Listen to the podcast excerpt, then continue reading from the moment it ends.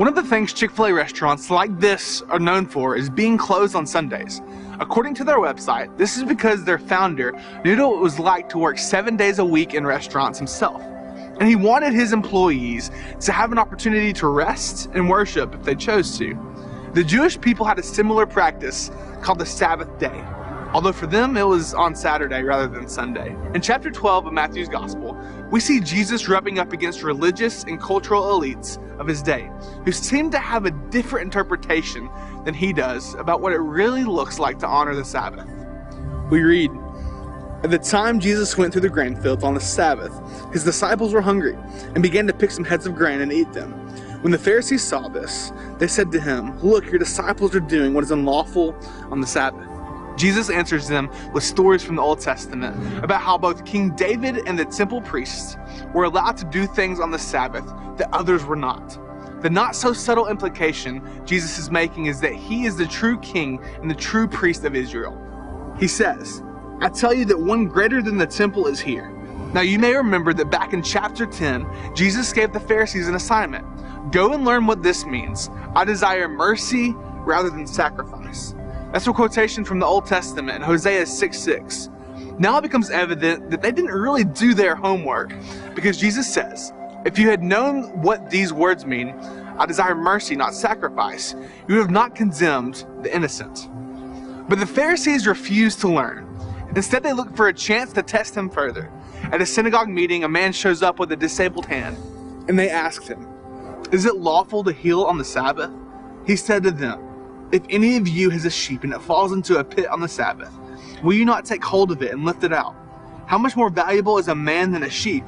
Therefore, it is lawful to do good on the Sabbath. So he's shown them up, and now they're furious. They plot to kill him, but Jesus doesn't challenge them directly. He just quietly slips away. But later on, he's healing again, driving out demons, and the Pharisees again make this outrageous claim. It is only by Beelzebul, the prince of demons, that this fellow drives out demons. And Jesus responds with this warning when an evil spirit comes out of a man, it goes through arid places, seeking rest, and does not find it. Then it says, I will return to the house I left. When it arrives, it finds the house unoccupied, swept clean, and put in order. Then it goes and takes with it seven other spirits more wicked than itself, and they go in and live there. And the final condition of that man is worse than the first. That is how it will be with the wicked generation. Jesus has been busy setting people free from the forces of evil, giving them rest, the true meaning of Sabbath. But these religious leaders can't see it, and they're in danger of ending up even more under the power of Satan than ever. Good morning. Good to see you all this morning. Thank you so much for being here. Uh, those of you who are in the room, uh, I want to say, if you would, as we wind down our service here in a few minutes, um, at, at, the close of the service, we normally just do a benediction or prayer and everybody kind of scatters. If you would just stay seated, um, we're going to have a, a, talk about some things that are coming up in our near future, if you don't mind. If you have to get somewhere, I completely understand. But again, thank you so much for being here today. I want to welcome all those who are watching online, on television as well. For those of you who are in the room, would you please give a big hand to our online television audience?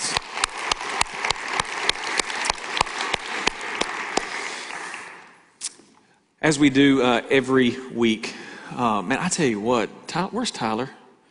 There you are. Man, that great job with scripture reading. Didn't Tyler do a great job? Yeah. But now I'm hungry. And so, all right, let, let's see how fast I can get through this then. Anyway. No, as we do every week, uh, we're going to pray for another church in the river region, and today we're going to pray for Flatline Church, Pastor Dwayne Rembert. Wonderful man. I got to meet him several months ago. So thankful for them and their ministry in the Chisholm area. And so as we pray for ourselves, let's lift them up to the Lord. Would you pray with me?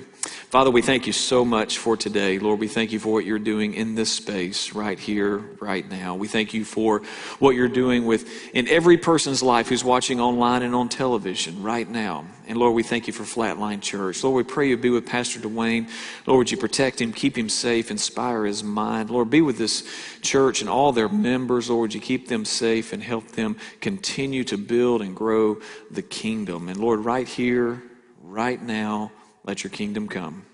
Let your will be done. In Jesus' name. And everybody said, Amen. If you would, please turn to Matthew chapter 12. That's where we're going to be. That was the text that was just read for us on the screen. We're going to get there in just a moment. Today, what we're going to look at is how to follow Jesus when the church does not. How do you follow Jesus when the religious people around you are not so good at following Jesus? And uh, we're going to get to that answer here in just a few moments. Uh, I want to start here, though because it's an issue in our text. I want to start with this concept of Sabbath. Sabbath. In the first century world, in Jesus' day, the Sabbath was a really big deal. Uh, but the Sabbath has a long history, long history. God is the one who started this thing called the Sabbath, a day of rest. In fact, if you, uh, I'll give you four points here. One is God values rest. God values rest. God does not value laziness, but God values rest. When God has given the law to his people in Exodus chapter 20, Exodus chapter 20, verse 11 says this For in six days the Lord made the heavens and the earth and the sea and everything in them, but on the seventh day he rested.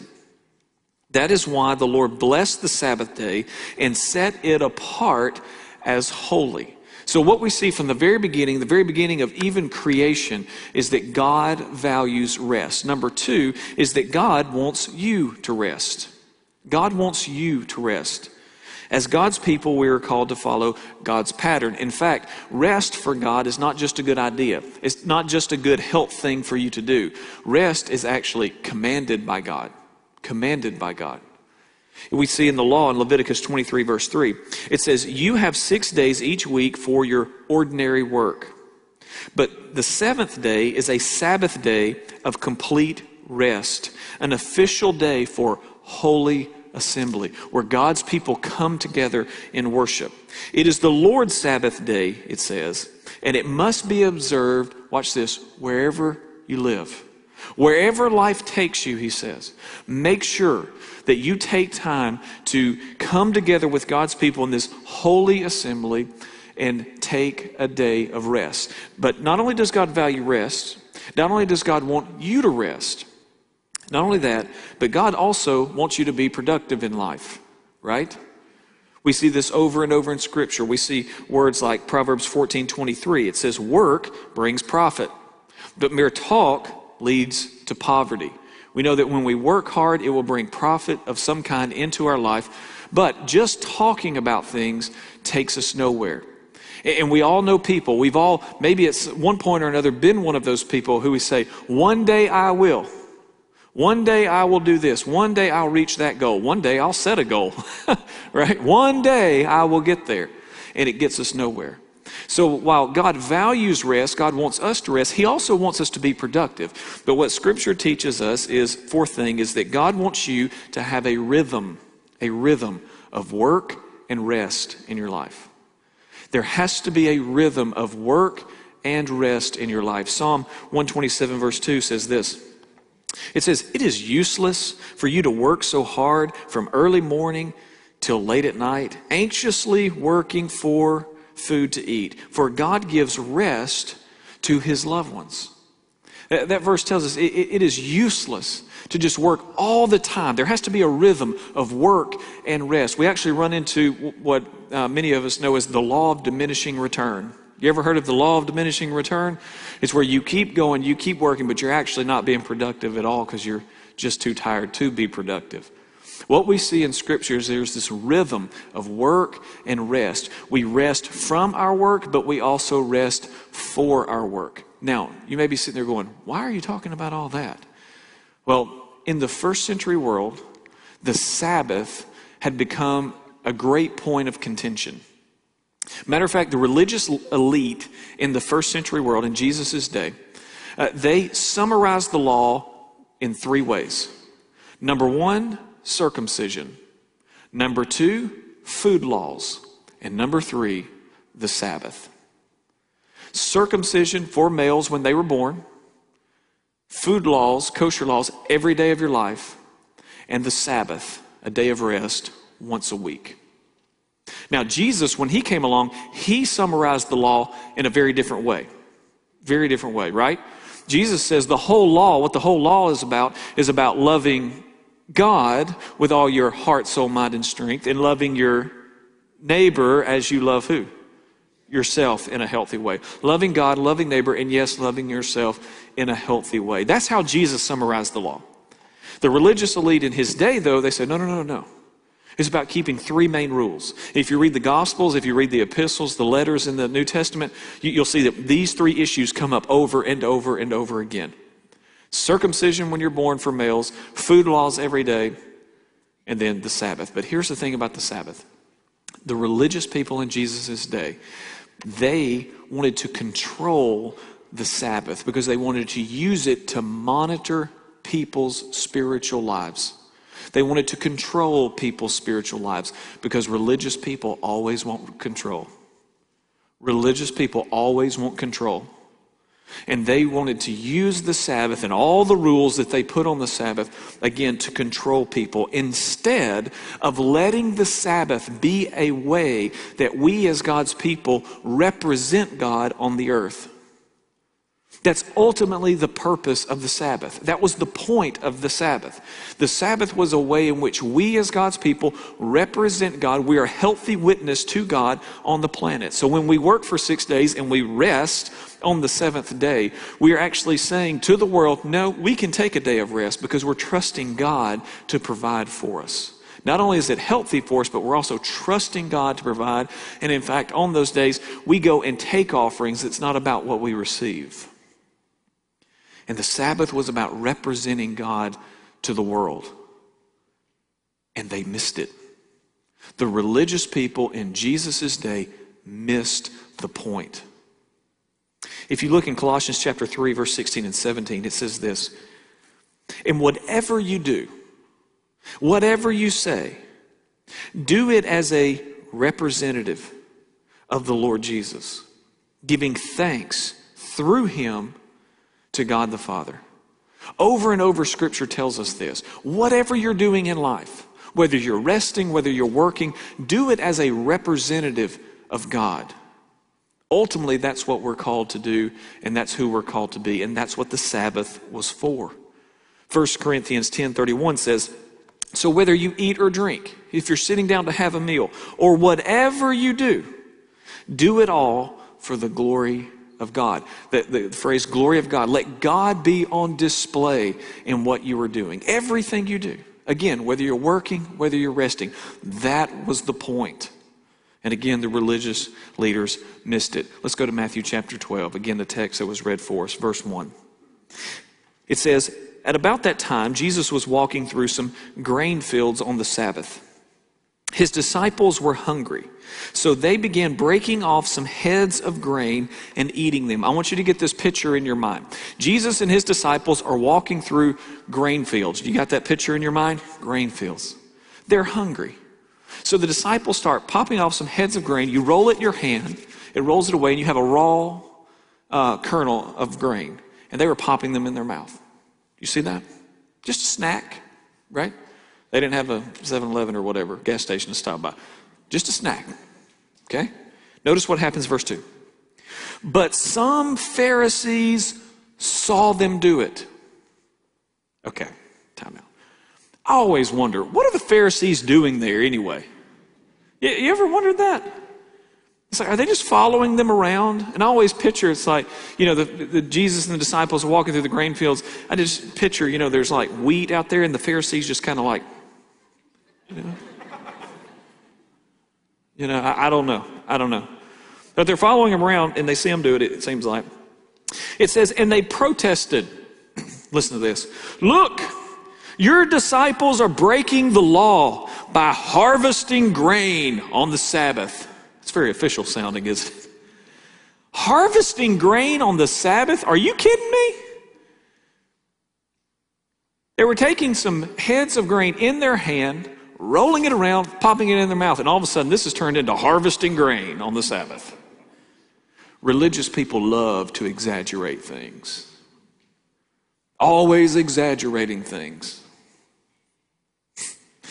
Verse 3 Jesus said to them, Haven't you read in the scriptures what David did with his companions when they were hungry?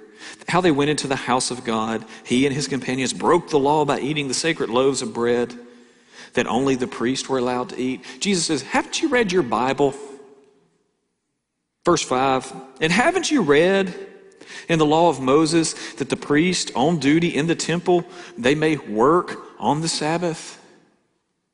Verse 6 I tell you, he says, there is one here who is even greater than the temple, but you should not or but you would not have condemned my innocent disciples if you knew the meaning of this scripture. And here's the key. He says, I desire mercy not your sacrifices. I desire mercy, not your sacrifices. And he says, For the Son of Man is Lord even over the Sabbath. You see, religious people love external, showy sacrifices because it gets them praise. Oh, how good you are. Jesus says, I'm not about that. I'm about mercy. That's what comes first. Being a person of mercy. You see, mercy is not an external sacrifice, mercy is an internal sacrifice. It's not about getting praise from people, it's personal. It's personal. And Jesus is looking at the religious elite of his day, people who are highly trained and qualified. And he's saying, You've missed the point. You've missed the point. You see, mercy, here's my definition of it mercy is not giving someone something or what you think they deserve, not giving someone what you think they deserve. So many times that's how we live life. I think they deserve this. I think they deserve that. They should get this. They should get that. Mercy is you not giving them what you think they deserve. And instead, you forgive them. And instead, you seek their good. Yes, there's a time for justice. Yes, there, there's a time when there should be punishment and things should be made right. But in everyday living, guys, you know what I'm talking about. Jesus says, I want you to be people of mercy. Not just walking around hoping that people get what you think they deserve. I really believe that for each and every one of us, a part of God's will for our life is to be people of mercy. The classic passage on this is Micah 6 8. Micah 6 8 says this O people, the Lord has told you what is good. You don't have to guess. The Lord has told you what is good, and this is what He requires of you. If you ever wonder, what does God require of me? What, what does God want from me? Here's what it is to do what is right, to love what? Mercy, to walk humbly with your God. To do what is right, to love mercy, not the concept of mercy, not the concept, not the idea, but to love being a person of mercy and walk humbly with God. The New Testament says it this way in 1 Peter 3 9. Peter says, Do not repay evil for evil, do not retaliate with insults when people insult you. Instead, do something different. Pay them back with a blessing. And then he says this this is what God has called some of you to do. Oh, sorry, I misread that. This is what God has called pastors to do. Sorry, I misread that again. This is what God has called the Navy SEALs of Christianity to do. So, this is what God's called you to do. You. And He will grant His blessing. Colossians 3:12. Since God chose who? You. You know, if we were writing this in Southern English, he'd say y'all. Since God chose y'all to be the holy people he loves, you must clothe yourselves with what? Tenderhearted mercy. It starts there. You have to be a person of mercy if you're going to be kind, if you're going to have humility and gentleness and patience. Tenderhearted mercy. You see, when it comes to me and mercy, uh, we need to understand three things. Number one, it's commanded by God. I'm commanded by, by God to be a person of mercy, it's not optional.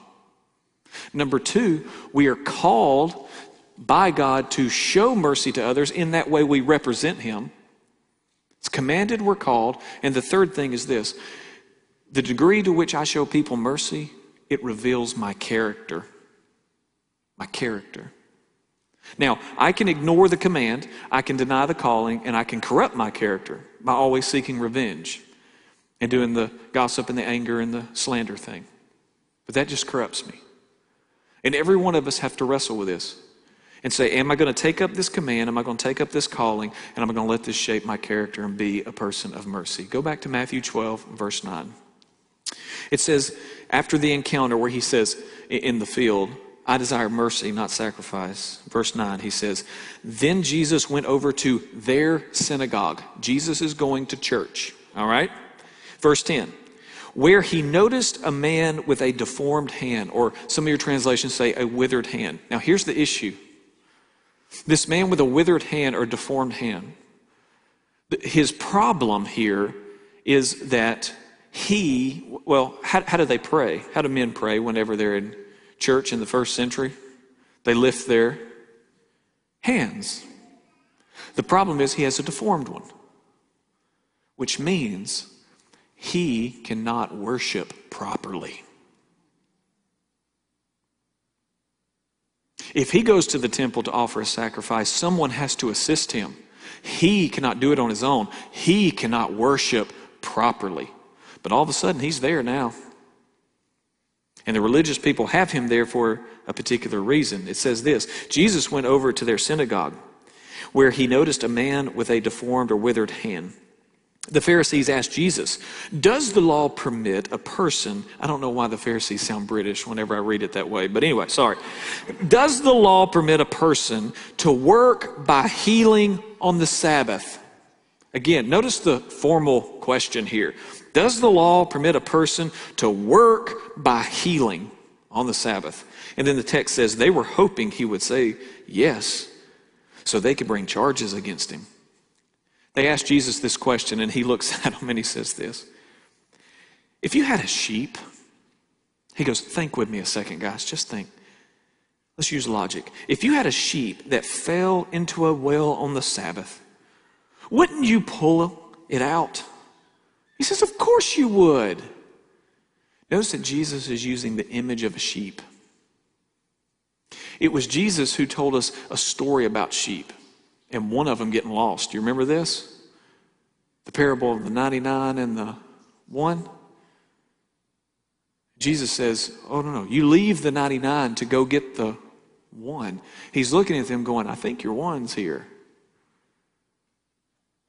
He says, if you had a sheep that fell into a well on the Sabbath, wouldn't you go and pull it out? Of course you would. Verse 12. And how much more valuable is a person than a sheep? He said, just think about it. And then he says this Yes, the law permits a person to do good on the Sabbath. Their question was um, does, does the law permit a person to do the work by healing? He goes, It's not work, it's being human, it's just doing good. And yes, you can do that. Verse 13 Then Jesus said to the man, Hold out your hand. So the man held out his hand and it was restored just like the other one. And then verse 14 Then the Pharisees called a meeting to plot how to kill Jesus. Religious people love calling meetings and plotting. And Jesus says, Go ahead. Mercy. Mercy is what Jesus is trying to drive them toward. Help them understand that if we are going to follow this kind of God, we have to be people with mercy. Mercy starts with our motives, but it is revealed through our words and our actions, not our intentions. Not our intentions. Real mercy on the ground is seen through our words and our actions toward others. And the most genuine kind of mercy that we could ever extend to someone else is when we show mercy when no one else is around. When we show mercy when no one else is there to pat us on the back. I hope right now the question that's in your mind is how can I be a person of mercy? I want to talk to the Christians in the room for a second, to the Christians watching online on television. So if you're a Christian, you know I'm a follower of Jesus Christ, I want to talk to you for a minute. If you're a Christian and you're asking the question, how can I be a person of mercy in this world? I think you can be a person of mercy in greater ways if you do two things. Number one is this is that you have to remember how merciful God has been to you. Remember how merciful God has been to you. Oh, how quickly we forget just how much mercy we have needed in the past and God has given us in the past. We forget so fast just how much we've needed. And so many times, because we forget how much mercy we've needed in our past, it makes us self righteous in the present. Because we think somehow we got here today and it was our doing when it was God's. Micah chapter 7, verse 18 and 19 says this Who is a God like you? pardoning iniquity and passing over transgressions for the remnant of his inheritance. Who does not retain his anger forever? Because he delights in steadfast love. He will again have compassion on us. He will tread our iniquities underfoot. You, God, will cast all our sins into the depths of the sea. That is the kind of God that we have. And we have to remember that God does this for us each and every one of us. The first thing we have to do is we have to remember just how much mercy we have needed and we have received in our past. Christians in the room, second thing is this is that we have to stay close to God and continue to receive his per- mercy in the present. We have to remember how much He's given us in the past, but also stay close to God and continually receive His mercy in the present. You see, we become self righteous when we distance ourselves from true righteousness, which is God Himself. When we distance ourselves from God, I don't care how many songs you know, how many Bible verses you know, how often you pray. We can do all of that and go through the motions. The Pharisees have proven that to us. We can do all of that and it means nothing. But when we make sure that in the midst of all of that we're doing, that we're truly connecting with God, when we are doing that, we're staying close to God, who is the truly righteous one, then His righteousness is what saturates our life and not the righteousness that we create for ourselves and think that it's ours. Is this making sense? When you distance yourself from God, you always become self righteous. You either walk in His or walk in your own. That's why Hebrews 4:16 says, "Let us then with confidence draw near to the throne of grace that we may receive what? Mercy. That we may receive mercy and find grace to help in time of need." So many times when we quote that verse, it's as if let's draw close to the throne of grace so that we can get the help we need. Notice it says, let us draw close to the throne of grace. Yes. So that we can first receive the mercy we need and find the grace and the help we need in life. Because every moment of every day, my friends, we need mercy. We need God not giving us what we deserve. Jude 21 says, Keep yourselves. 121, keep yourself. Notice that phrase, keep yourself. This is your job. Keep yourselves in the love of God, waiting for the mercy of our Lord Jesus Christ that leads to eternal life. Keep yourselves. Make sure you stay in the love of God. For those of you who are Christians in the room, if you want to be a person of mercy, you have to remember, remember how merciful God has been to you in the past. And stay close to God and continually receive His mercy in the present. And for those of you who say, Yes, I'm a follower of Jesus, I'm telling you, for God's kingdom to come on earth as it is in heaven, that's our prayer for this series. For God's kingdom to come on earth as it is in heaven. It takes us, the body of Christ, being people of mercy. And Jesus came to say, You can. you can be a person of mercy. You can be. You don't have to be self righteous anymore. You don't have to carry that anger anymore. You don't have to be bitter anymore. You don't have to be cynical anymore. You don't have to live that way. You don't have to hold grudges anymore. You can be a person of mercy because of His power in your life. Now, that was to the Christians. If you're here or you're watching online on television, you say, I'm not a follower of Jesus, but I want to be. I want to be a person of mercy. It starts with receiving his mercy. That's where it all starts. You can't give something you don't, you don't have. You can give a cheap counterfeit ripoff, but you can't give what you don't have. And it starts with receiving his mercy for yourself, and whenever you receive it, you can reflect it and give it to others in the world.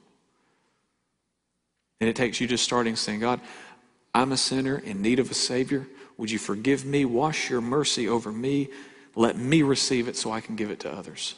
Whether you're a Christian in the room or watching on television online, or a non Christian in the room or watching on television online, we both need the same thing. We need mercy today, whether it's mercy again or mercy for the first time.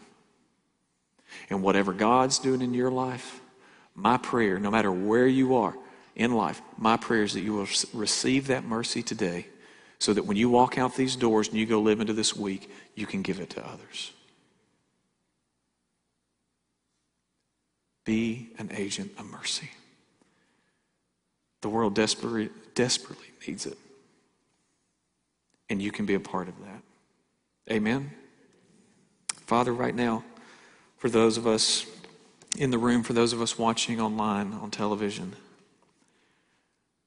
or for those of us who have been walking with you and following you, and we believe in you. We believe in your word. We believe in the power of your Holy Spirit.